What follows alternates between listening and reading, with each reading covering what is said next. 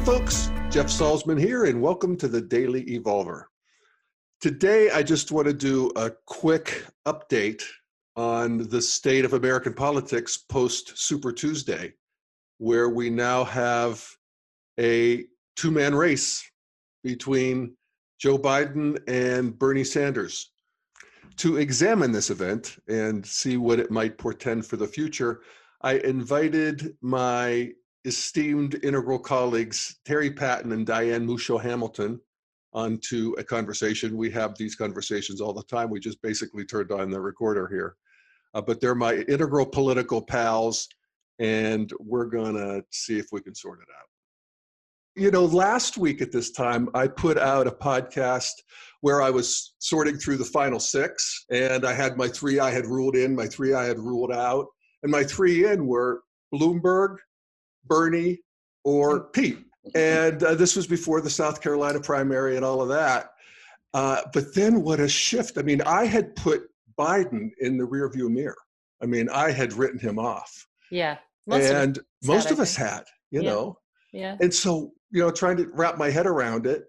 And I thought I would call on my two best political Integral buddies. And we've been through the mill together, including, if I may remind us, the celebration of the first woman president dinner, where you were my honored guests. November 8th, it was 2016. Do you remember? Why we would be subjecting people to our wisdom after that, I have no idea.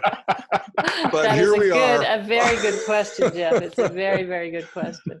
So what do you think? Di, where are you at with this? Well, I think that where I'm at with it is that the country, the Democratic side of that there are two kind of major thoughts, and one is progressive, and it's Bernie, and one is more moderate, and I think people are feeling conservative. They just simply want to make sure that they get Trump out of office. And, you know, he's a known product. He has a good relationship, you know, he has a good track record in many, many ways. I mean, obviously he has shortcomings. People really don't like him in debates, and apparently he has a lot of gaffes and difficulties with his speech, and that upsets everyone. But he's a reliable man, and he's a good person, and he's got a lot of years in the game, and people just kind of are going to a known product. Is that too simple? No, I think I'm actually encouraged by it. I'm happy to be really wrong about this, because maybe what Biden's big victory shows is that after 4 years of Trump, the country really just does need to have itself more in the hands of somebody who's decent and competent and who's suffered. He'll put good people around him. I mean, there are all kinds of issues with Biden. We can talk about that in a minute. Yeah. What do you think, Terry? What happened? I saw it coming a little bit early. I'm sobered because I've been engaging with all the people who didn't like what I posted. Yeah, still die in on that, Terry. Yeah, so mainly what I posted was I very early saw that this was determinative and that Biden was going to be the nominee. Yeah. And then I was saying there's a really necessary role for the revolution. The revolution has to continue. Those rallies have to get stronger. They have to build real influence and function a little bit like a Tea Party of the left, but very much hold the whole Democratic Party and establishment infrastructure's feet to the fire relative to corporate capture and all that. But I also said, you know, he should moderate his negativity toward Biden and stuff. And it just pissed people off. Most of the folks who commented were heartbroken, and you know, they had not given up on Bernie even one bit. And they were and they still haven't. And they think that you know, it's an age thing. These were all mostly younger people, and their assertions, I mean, there are a lot of different assertions. Some of them are unhealthy distortions, like a kind of black and white thinking that because Biden has made so many compromises with entrenched political interests and establishment and corporate and moneyed interests over time, he is nothing but a dupe of those interests. Right. I know. Yeah. That's the worst of it, but then there were intelligent things like, look at this passion, look at the way we fill stadiums, this is how you win elections, this is where the soul of the party is. If you don't have the young people, you don't have anything. I mean, they're right about a lot of what they're doing. Well, although I will say this, just one quick aside. I mean, I did read an op-ed by Michelle Goldberg in the Times, and she said that part of what Bernie has really struggled with is that there hasn't actually been that level of turnout from the young people in the primaries. And that's, we have to pay attention to that. I mean, I agree with them that there's a lot of energy, and I think the progressive agenda that wants to put a check on some of this runaway, capitalist policies makes a lot of sense, but he didn't turn the youth out at the level that he would have had to win the nomination, is what I understand. It's funny. I mean, I was looking at statistics over decades. Young people don't vote. They don't vote. And it's in a way maddening to me, and it surprises me until I remember myself. As a political science major during Watergate, I didn't vote. Because really? You didn't know how to vote? Or no, because I was living my life. I was doing something else. I was talking politics, 5 hours a day. But voting, it was quaint. I don't know. Whatever. It just so I'm sort of trying to, wrap my head around this. But one thing for Biden is apparently he has the heart of the blacks. And that's such an important constituency that Hillary didn't have, to the degree that he does. He's almost at Obama territory, I think, or more.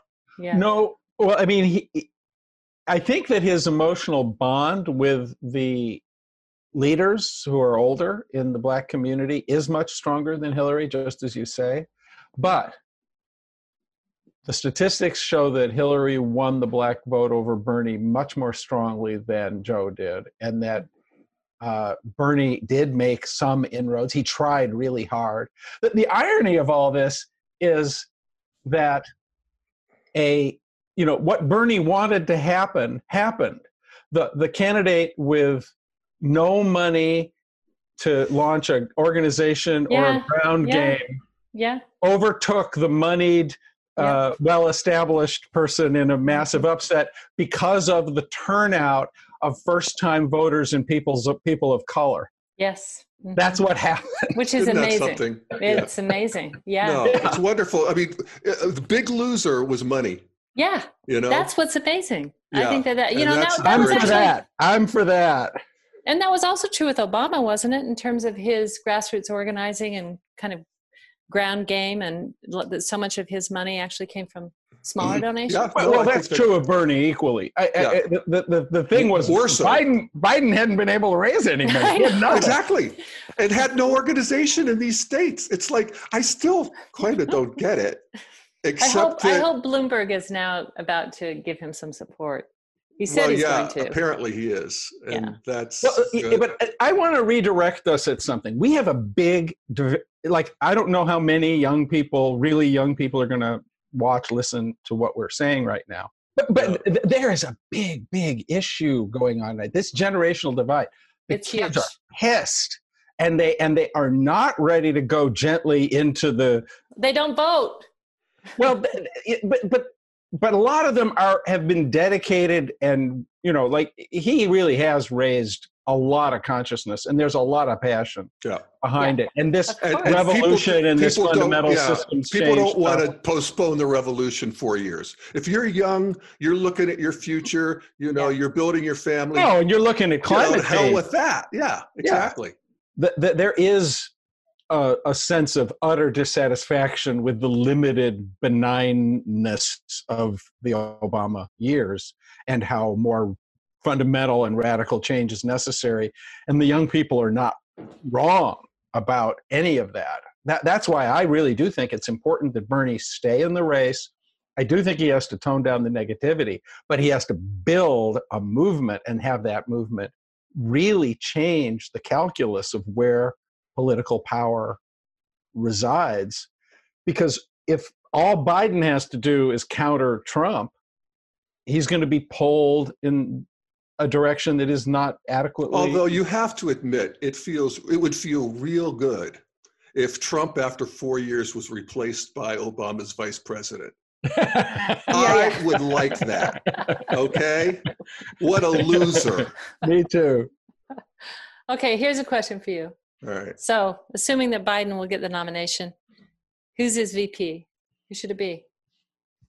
Pete. No. I like Pete. I'd be good for that, but you know, I guess you got to be somewhat. Elizabeth Warren is my suggestion.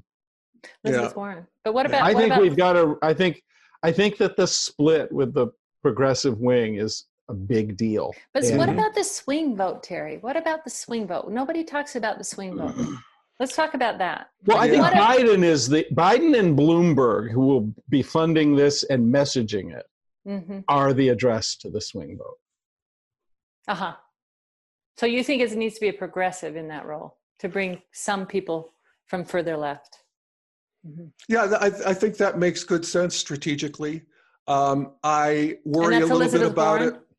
Mm-hmm. Yeah, I worry a little bit about it because Biden's old. I think the vice president's going to really matter, and I'm not sure that Elizabeth Warren has any appeal to the people who aren't already going to vote for Joe Biden. I guess some, you know. I feel a little bad for her. I don't know what happened to her campaign. She was really strong, and she was strong in the debates, and then she just lost momentum, and I don't feel like I can understand it. And I do, you know, I have a little wounding as a woman and really feeling like somehow between Bernie not throwing his support Hillary's way and James Comey with the emails right there at the end and whatever the Russians were doing with Trump, you know, I feel a little bit like, you know, I don't want to be just in that sore loser category, you know, but I do feel like what happens to the women? Like what goes on here? It feels like you get the rug pulled out from under you at the very last. It kind of feels that way. I can't explain. I mean, from a policy point of view, everybody knows she's super sound. She's working extremely hard. Yeah. You know, I mean, she made a few strategic mistakes with Medicare for All and whatnot, but I mean, she's a fighter, as she loves to say, and she's a driven and she can also be very compassionate. So what happened? I don't even really know what happened to her campaign. Yeah. Like she seemed to be holding her own, and then suddenly she was just kind of out of it. A little bit similarly to Biden, where they both just kind of dropped out. Yeah. I discounted them both a week ago. She lost Massachusetts, where she's the senator, and she lost Oklahoma, where she's so fond of talking about where she grew up. Here's what I think is that I'm with Tom Friedman, who wrote the column that's been passed around a lot. I talked about it, actually. Is it the Team of Rivals column? Yes, exactly. The Team of Rivals column. And Elizabeth Warren can be just in her proper place, the head of the Consumer Department or whatever, you know, it would be appropriate. Consumer Financial Protection Bureau. Yeah, there you go. And boy, that would be a sweet spot for her. And she'd be great. And I do think that it would be really smart for Biden, if he is the nominee indeed, to come up with that Team of Rivals where he says, here's who's my vice president's going to be. Of course, we always. Where's he going to put Bernie? Secretary of Treasury, Friedman suggested. Yeah, that's right. I don't see that happening in either case. I see Warren there more than I do. But yeah, maybe she's Secretary of Treasury. And that would satisfy your thing, Terry, about giving the progressives something really meaty. Yeah, well, I just want to, in case people don't know what we're talking about with the Team of Rivals, it's that Biden or Bernie would come up with this whole team, the whole cabinet, and run with them against Trump. And so we were talking about how to fit Elizabeth Warren into that. And how about Amy? Diane, you were asking about, or you brought her up. What do you think? I mean, it's probably a cliche, Health and Human Services. I don't know. I mean, I think about that, and I think about what a mess it is. You know, I think about housing. I don't know. Yeah. What do you think about her as a candidate? As a candidate for president? You know, she won my respect. I mean, and being maybe vice president with Biden. Yeah, I mean, I've thought about that. I think that I became a little more familiar with her record. I became a little more familiar with her policies. I kind of liked how she comported herself on the stage. I did not like that one debate with Pete where they were at each other. I thought that was unfortunate. But she earned my respect. Yeah, fair enough. I think the Heartland ticket would be very appealing. Mm-hmm. And that would be Biden and her. Yeah. You know? I mean, all the women who ran earned my respect. I mean, I thought getting to know Kamala Harris was interesting and worthwhile. You know, I've liked listening to Elizabeth Warren. I think she's super sharp and really, I don't know, she has a level of commitment and drive that's kind of unparalleled in a way. Yes. And I respect that, you know? Yeah, I do too. Right. I do too. You know, my thoughts about it are that people are right that Biden is not a strong enough political athlete for the rigors to lead. And if we have a campaign like past campaigns in which it's all candidate focused and that individual and their energy has to drive the whole campaign, we can't make it. Right. But I think that Biden can marshal a team of surrogates and don't underestimate Barack Obama and Michelle Obama when we think of those people, because, you know, sure, Pete and Amy and many others, but he's got the best of the best, and you know all the musicians that aren't at the Bernie rallies. You know, he's got a lot going for him, and the dynamism. Like, you know, would I go to a rally in my county if Pete was? Yeah, you know. There's a lot of magnetism. There's a lot of star power and charisma and energy. And if we begin to get the feeling that there is this kind of like a virtuous team, a move, you know, something of a movement. I love what you're saying, Terry. And it's like something has to give. I mean, if we look at this primary process so far, were the debates really helpful? Sorry. Well, I think the way that the debates were useful was back when there were 20 people running and we saw everybody on stage and we heard them in those first 2 or 3 debates, and we saw that, oh, wow, there's a really healthy field of candidates. And in a way, for me, that relates to what you're saying now about the team of rivals. It's like, actually, we got to know everybody in that circumstance. And if we had the sense that it was kind of all of them or more of them rather than just Biden, that might be really electrifying. If there were some way to really communicate that. I think where the debates became unfortunate is as it became more and more competitive, and there was this sense they had to start knocking each other out, and then there was this kind of Trump-like quality to the whole thing. And it was, I mean, a friend of mine, a student of mine is here from Columbia, and he watched it and he said, "Oh my God, the second to the last debate was like reality television." He was appalled.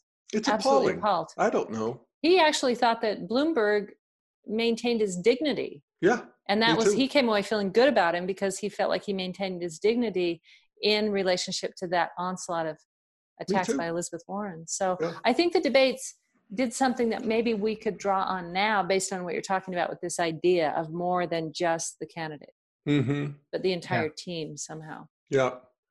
Could we imagine a debate between Trump and Biden? I mean, I'd rather not. Is that going to happen? I mean, would we have to endure such a thing? It occurs to me that Biden should decline to do it. Yes, maybe. I think so. I think the condition of the debate would absolutely have to be that the moderators controlled the mic and there could be no interruptions. Well, and also I heard the Pod Save America Obama guys talking about how, you know, the debate should be hosted by PBS. There shouldn't be a live audience. The mics should be silenced when they need to be. You know, there's a way that they're playing on this kind of, you know, media frenzy and a lot of polarization. And it just ends up making them look, I mean, for me, I don't know. I don't like the vibe. I'm with you. Yeah. Not at the end, Jeff. I enjoyed the first ones because they allowed me to get to know the candidates a little bit. I think you make a good case for the first ones to see them all at an equal stage. And, you know, they get their 3 minutes. Which reminds me, what do you guys think of the fact that about 15 minutes after I made my controversial Facebook post, Marianne Williamson said that this was a coup, that the coalescing around Biden was a coup. Yeah, which she later retracted, I guess, for the incendiary. Did she? Oh, yeah, I didn't hear that. She said it was incendiary. But what does that even mean? To me, what that means is it's sore losers. You know? It's like... Well, it What does it mean it was a coup? What I get a little curious because, you know, I've met Marianne, and although I have complex perspectives, but you live in the Bay. I very much appreciated much of what she had to say. And for her to be as fierce and tending toward being a sore loser, sort of, I need to account for it. Yeah. Yeah, but also you have to account for where you live in the country. And you have to account for where she lives in the country. And then you have to compare it to where Jeff is from and where I'm from and all these moderate Democrats who have a really different sensibility. And they're thinking about industry. And some of them are in the military. And not all of them are left of left. A lot of them are actually just looking for a candidate that they feel can, you know, keep healthcare passed and actually, you know, do a few things in relationship to employment and income. You know, it's like, I think sometimes people in the California world on the left forget the heartland, mm-hmm. Yeah, and how important it is. And so when I hear coup, what I hear is, you know, that all those people out there that didn't vote early, because part of what happened with Bernie, as I understand it, is that he got a lot of the early vote because people were uncertain. Yeah, and then if anything, the institutional structure seemed to be favoring Bernie. Yeah, especially against a surge from Joe. We didn't take Joe seriously 7 days ago, including the media. But I mean, you know, his sad retreat from New Hampshire to South Carolina is like, oh, poor Joe. I hope he gets through this. Yeah. So well, then Tom Friedman, I don't see where things were being spun for Bernie. Assumed that it would either be Bernie or Bloomberg. Yes, exactly. And it was published. You know, I know. Less than a week ago. I know. That's something. Yeah. Well, the one thing that concerned me, and this was a while ago, and just speaking to Biden a little bit, and this idea of these late voters who couldn't make up their minds and didn't know how to cast their vote. And then when he came strong out of South Carolina, and then Amy and Pete dropped out, then suddenly that choice became easier because in a certain way it did come down in a way to Bernie and Biden.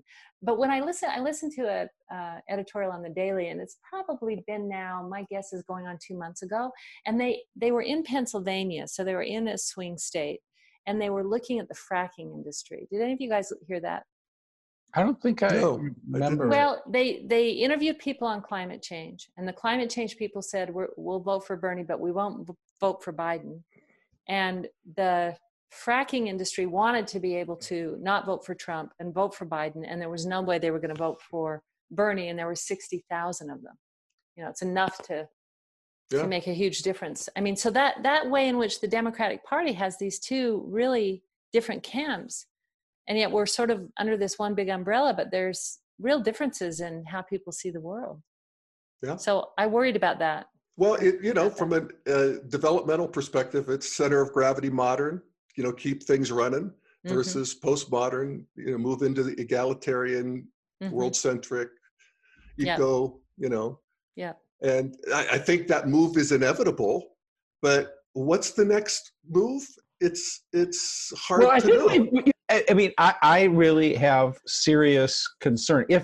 If Bernie were elected and able to begin to try to implement everything he was wanting to implement, the potential for there to be all kinds of political violence, dirty tricks, all the kind of ugliness that is organizing itself on the right, and a kind of pitched battle, and you know, the cold Civil War becoming, in places at least, a hot Civil War. Right.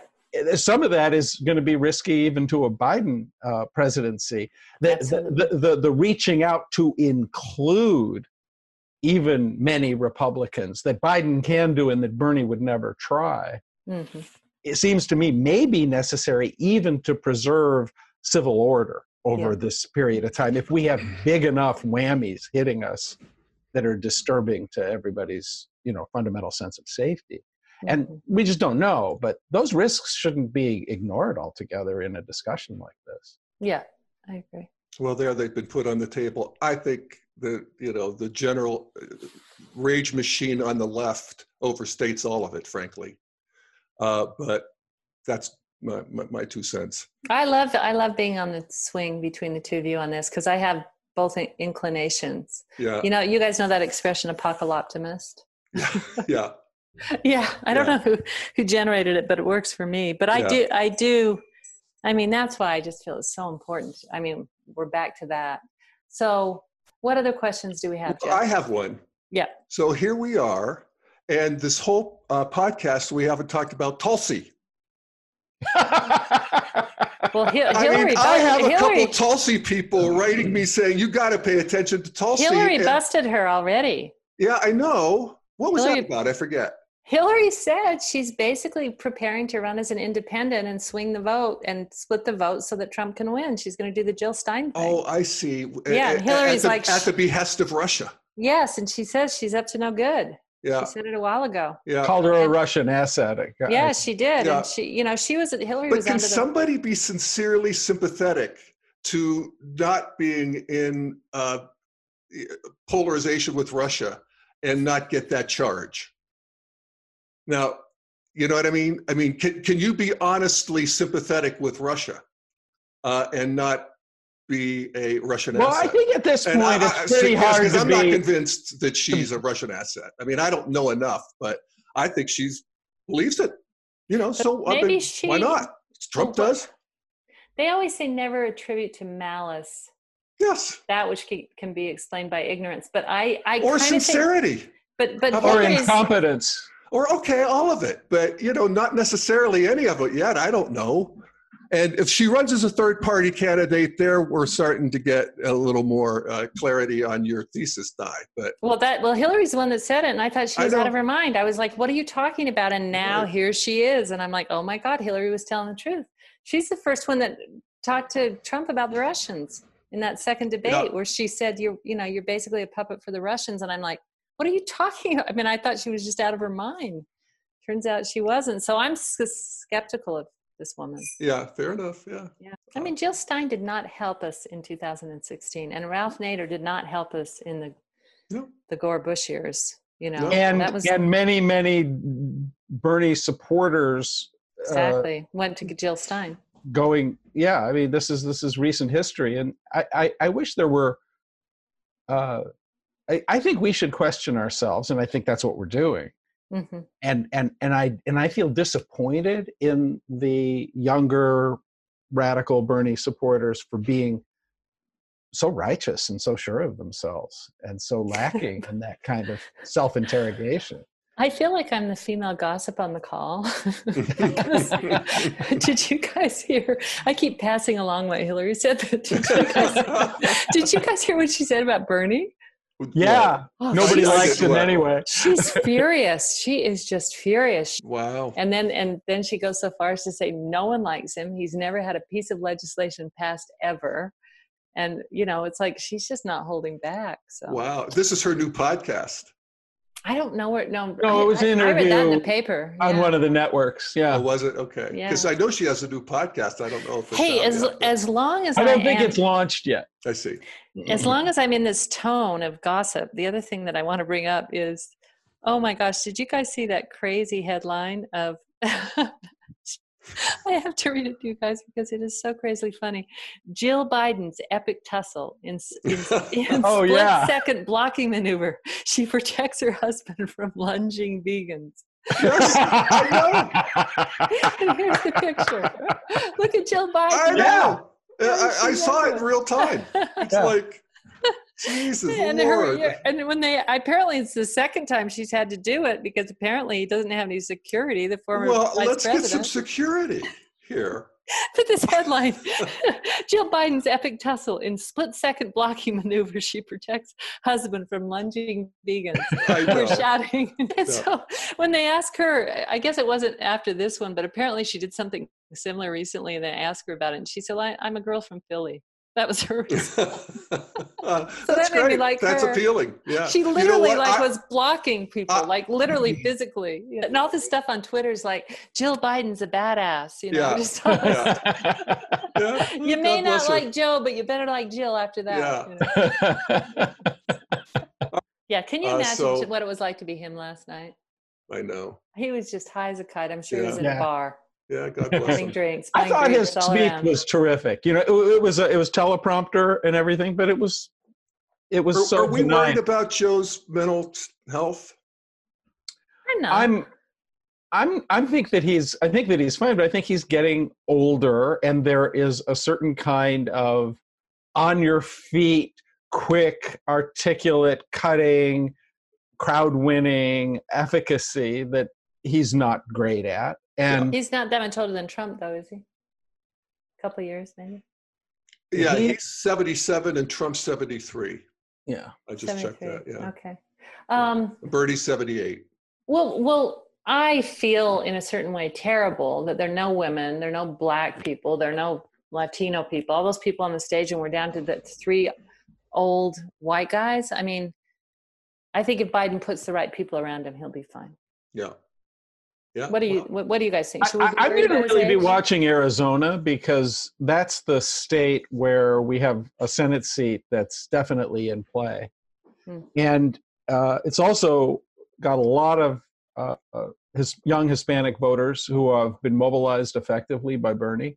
Uh-huh. So it really isn't knowable to me who will be stronger. And it'll tell us something about whether this thesis that Biden is going to be better at bringing in a strong Senate is passing the test of direct experience. Yeah, that makes sense. Yeah, that makes sense.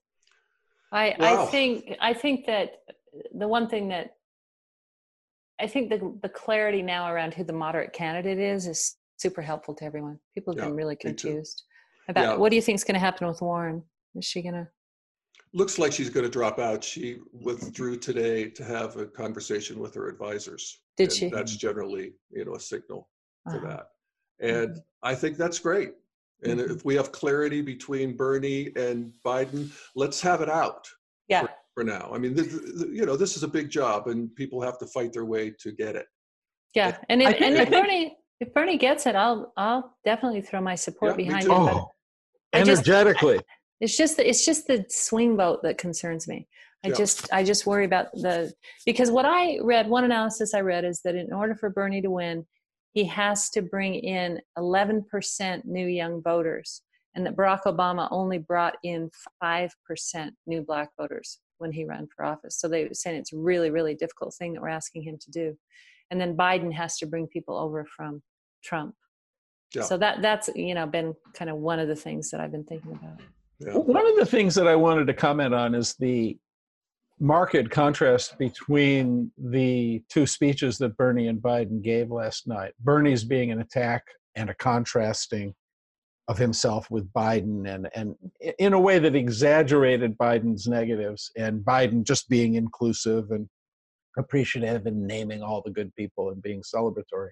Mm-hmm. I think that the difference in style between Elizabeth Warren and Bernie, and the fundamentally young people like Bernie even though Bernie is grumpy. So why is that? Because Bernie is pretty much negative. Well, in a way, he's a truth teller. This world is really screwed up, and it really needs radical change. And naming that and being pissed off about it and being serious about changing it, this galvanizes a certain kind of support.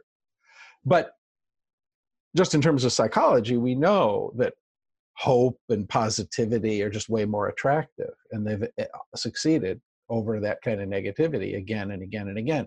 We're seeing that happen. I think that there's an enduring polarity, a dialectic of progress in which Bernie and his supporters need to play an ongoing role, and it will be a straightener for, I think that the Biden coalition could win, but it will need that extra energy that will come from Bernie. There was a really interesting thing that Van Jones wrote, something like, Bernie is ready to fight for the young people, and Joe is ready to bring people together like the older people want. So we've got one person who's a fighter who can't love, and another person who's a lover who is shy to the fight. And we're going to need both if we're going to succeed. Something to that effect. I love that, Joe. I thought that was a thoughtful comment. It not fair. I think that Bernie obviously cares about people. It's not as if he can't love, but still, there's a fundamental polarity that's going to have to it's going to have to dynamically participate in every step of this process, all the way to November. Well, what do you think about that, Jeff? What Terry just said? Well, I think that's ideal. I don't think that that's Bernie's style or the style of his, a lot of his followers. I think they'll sit it out. I think they'll, you know, do what they did to Hillary. Mm-hmm. And I just think that welcome to democracy. And what kind of numbers are those? How threatening is that? Well, I think that particularly when you consider the, like you were saying, Terry, the swing states that we're dealing with, I think Joe's going to take a lot from Trump. I think he's going to take a lot from the center. I think that modernists in general, if you look at developmentally, mm-hmm. Postmodernists loathe Trump. Traditionalists love Trump. Mm-hmm. Modernists are somewhere between embarrassed and outraged. Yeah, yeah. They may like what he's doing. They may like some of his policies, but that's not what they want their kids to see. Mm. And so, I'm all for go, Joe, go now. That's where I'm at. Yeah, me too. Yeah, yeah. Enough already. Everybody's weary and sick of the chaos. And I think a lot of traditionalists feel that way too. I do too, actually. And I think that Joe, by comparison, is like, oh, so he stutters. Oh, so he's not quick with the repartee. Oh, he forgets which state he's in. Yeah. By the way, that was the theme of the Fox coverage this morning about Joe. I mean, they're running with the Joe's loony thing. Yeah. Which, makes me want to all the more not run with that because I kind of see it too, but I'm not saying a word. But I would say the other thing about that is, there's also a lot that Joe said during the debates and has said during the campaign. There's been a lot that he said that's been really intact. No, totally. I mean, he does have those moments, but it's like, God, if Trump were defeated by every air and faux pas and crude and abhorrent thing he said, apparently he just endures, and we can't tolerate a gaffe from Biden. Yeah. That kind of sensitivity on our part is, it just gets on my nerves. It's like this guy can, as they say, he can walk down Fifth Avenue and shoot someone and no one cares. Yeah. And if Joe stutters, we all have a heart attack. Yeah. I think we're learning how to get through that now. I think we're learning about, this overexposure that we have in our culture where a camera's on this guy. He's 77 years old. It's on him 5 hours a day or more. Yeah. It's like, give me a break. Yeah. Yeah. It's a lot. Yeah.